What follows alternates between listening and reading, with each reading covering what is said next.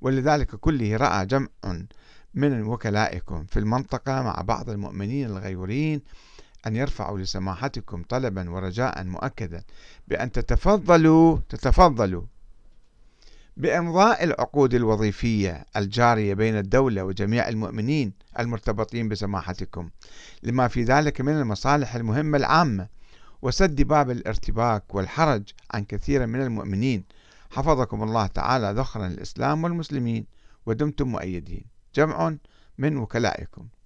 هنا جاء الجواب. باسمه تعالى. بعد السلام عليكم والدعاء لكم بمزيد التأييد والتسديد استجابة لطلبكم هذا وطلبات أخرى وردتنا من سائر البلاد الإسلامية. مو بس بالخليج هذه مشكلة عامة صايرة. قررنا من التاريخ المحرر في أدناه يعني 5 جماد الأولى 1422 قررنا من التاريخ المحرر في أدناه إمضاء جميع عقود التوظيف وما شاكلها من المعاملات المشروعة التي يبرمها المؤمنون مع الجهات والمؤسسات والشركات والبنوك الحكومية في الدول الإسلامية وبذلك تلحقها الأحكام الثابتة في حال إبرام تلك العقود مع الجهات غير الحكومية أيضا نفس الشيء. فتعتبر أموالكم هذه وتقدرون تطلعون خمس من عليها وفق الله الجميع لما يحب ويرضى. والسلام عليكم ورحمة الله وبركاته. السيد علي الحسيني السيستاني. 5 جماد الأولى 1422 في الحقيقة هذا الجواب ما حل المشكلة ولن يحل المشكلة. المشكلة أنه نرجع هي مركبة من مشكلتين أو يعني موضوعين أو ثلاث مواضيع. الموضوع الأول هو نظرية الإمامة أن الله أعطى الأرض كلها للأئمة والأئمة ما موجودين. الأئمة راحوا قبل 1400 سنة والإمام الغائب هو أساسا ما موجود. هاي النقطة الثانية الإمام الثاني عشر لم يولد حتى يعني يرعى ويمتلك الأرض. ولكن الاثنى عشرية يعتقدون بأن الثاني عشر الإمام الثاني عشر ولد وهو غاب من ذلك اليوم صار 1200 سنة ولا يزال حي. هاي النقطة الثانية. النقطة الثالثة يعني فرضيات كلها فرضية الإمامة. الإمامة مو ثابتة لا بالقرآن ولا بالسنة النبوية وإنما افترضها بعض المتكلمين الغلاة. والغلاة أيضا صنعوا الإمام الثاني عشر اختلقوه. وأوقعوا الشيعة في بأزق الشيعة الإمامية الاثنى عشرية. ألف سنة حرموا عليهم كل شيء يعني آه، إقامة الدولة والثورة والسياسة كل حرام. واستتبع ذلك أنه التصرف بالأموال كان يقولون مباح هذه. في حديث سابق كان يقول أنه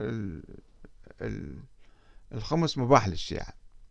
ولكن منذ 400-500 سنة نشأت فرضية النيابة العامة للفقهاء عن الإمام المهدي. يعني كل واحد فقيه يعتقد أنه فقيه. قد ما يكون فقيه يعني بالواقع يكون مقلد. ولكن يقول أنا صرت فقيه أو قالوا له أنت صرت فقيه صرت مجتهد. فهذا يعتقد نفسه أنه هو نائب الإمام العام. مو بالخصوص ما معينة بالخصوص ولكنه بالنيابة العامة. وأنه هو أصبح الحاكم الشرعي وأنه هو ولي أمر المسلمين. فهنا حل محل الإمام. أن هو صار محل الإمام. هو صار الإمام مثل ما خاطبه السيستاني الإمام السيستاني. طيب هذا الإمام ينظر للدول الأخرى كلها غير شرعية. فقط الدولة اللي هو يشرف عليها وتكون خاضعة إلى تماما تصبح شرعية. أما غير الدول فأموالها كلها مهدورة ولا يعترف بالشعوب وحقوق الشعوب وثروات الشعوب هذا ما ما موجود في المنطق وفي الثقافة الإمامية الاثنى عشرية في الفقه الإمام الاثنى عشري ف آه، يعني هو إذا عمل يعني هل العقود كلها باطلة يعني شنو يسخ... هو يجيز فيصير هذه العقود شرعية؟ إذا ما أجاز ما تصير شرعية. أساسا المشكلة يعني عملية يعني نوع من تدخل آه، فج لنظرية ولاية الفقيه في في حياة الناس. فبالحقيقة يعني لازم نبحث عن يعني الموقف من الدولة. الدول هي تمثل الشعوب وقد تكون قد يكون الحاكم ظالم فاسق فاجر ولكن الدولة ليست ملك الحاكم. الدولة هي ملك الشعب في هذه المنطقة في العراق أو في إيران أو في سوريا أو في السعودية أو في مصر أو في أي مكان. هذه أموال الدولة الضرائب والثروات المعدنية وكل ما يعني آه، ما يخص الدولة هي أموال الشعب. ليست أموال هذا الحاكم حتى تعترف به ولا ما تعترف بالدولة تصبح الأموال مباحة ويستطيع أي واحد يستولي عليها وأي واحد يأخذها ويقترض يقترض من الحكومة وما يعطيها. وهذا أنا حصلت أموال مجهولة المالك. إذا استطعت أنه ما تعطيها لا تعطيها. إذا أجبروك على استيفائها فعد إنا الله وإنا إليه راجعون. فالمشكلة بقت يعني صحيح كما تحدثنا في بداية هذا الحديث أن السيد السيستاني يسمح يعني يعترف بالدولة العراقية الآن. وطبعا إيران ربما أيضا يعترف بها باعتبار أنه في ولي فقيه عليها. فالدولة العراقية باعتبار هو اعترف بها ودعا إلى احترامها و آه، فأنه ما يجوز واحد يصرف بأموال الدولة. متسدد جدا يعني في فتاوى كثيرة عنده. أنه ما يجوز واحد يسرق لا من الكهرباء ولا من النفط ولا من الوظيفة اللي يشتغل فيها لازم يعني يوفي حقها وما يصير يتأخر ساعة عن الدوام ولا يستخدم التليفون أو السيارة أو الكذا مثلا. فهذه الفتاوى استثنائية. أما حقيقة موقفة من أي دولة لا تخضع للولي الفقيه فيعتبرها نوع من آه، أموالها كلها يعني مباحة ويجوز الاستيلاء عليها. وأصلا ما يجوز لا إقراض الدولة ولا اقتراض من عندها إلا في الحالات هذه. ف واستثناء أعطى فتوى ب أنه رواتب الناس هسه مدى يسرقون دولة؟ ناس موظفين حاطين فلوسهم بالبنوك تروح فلوس بنوك فلوسهم كلها تصبح مجهولة المالك ورواتبهم تصير بالحرام هذه مشكلة لأنه هذا الدولة متابعة له فهاي النظرية نظرية ولاية الفقيه المفترضة نيابة عن إمام مفترض لا وجود له عن نظرية مفترضة هي نظرية الإمامة التي لا حقيقة لها.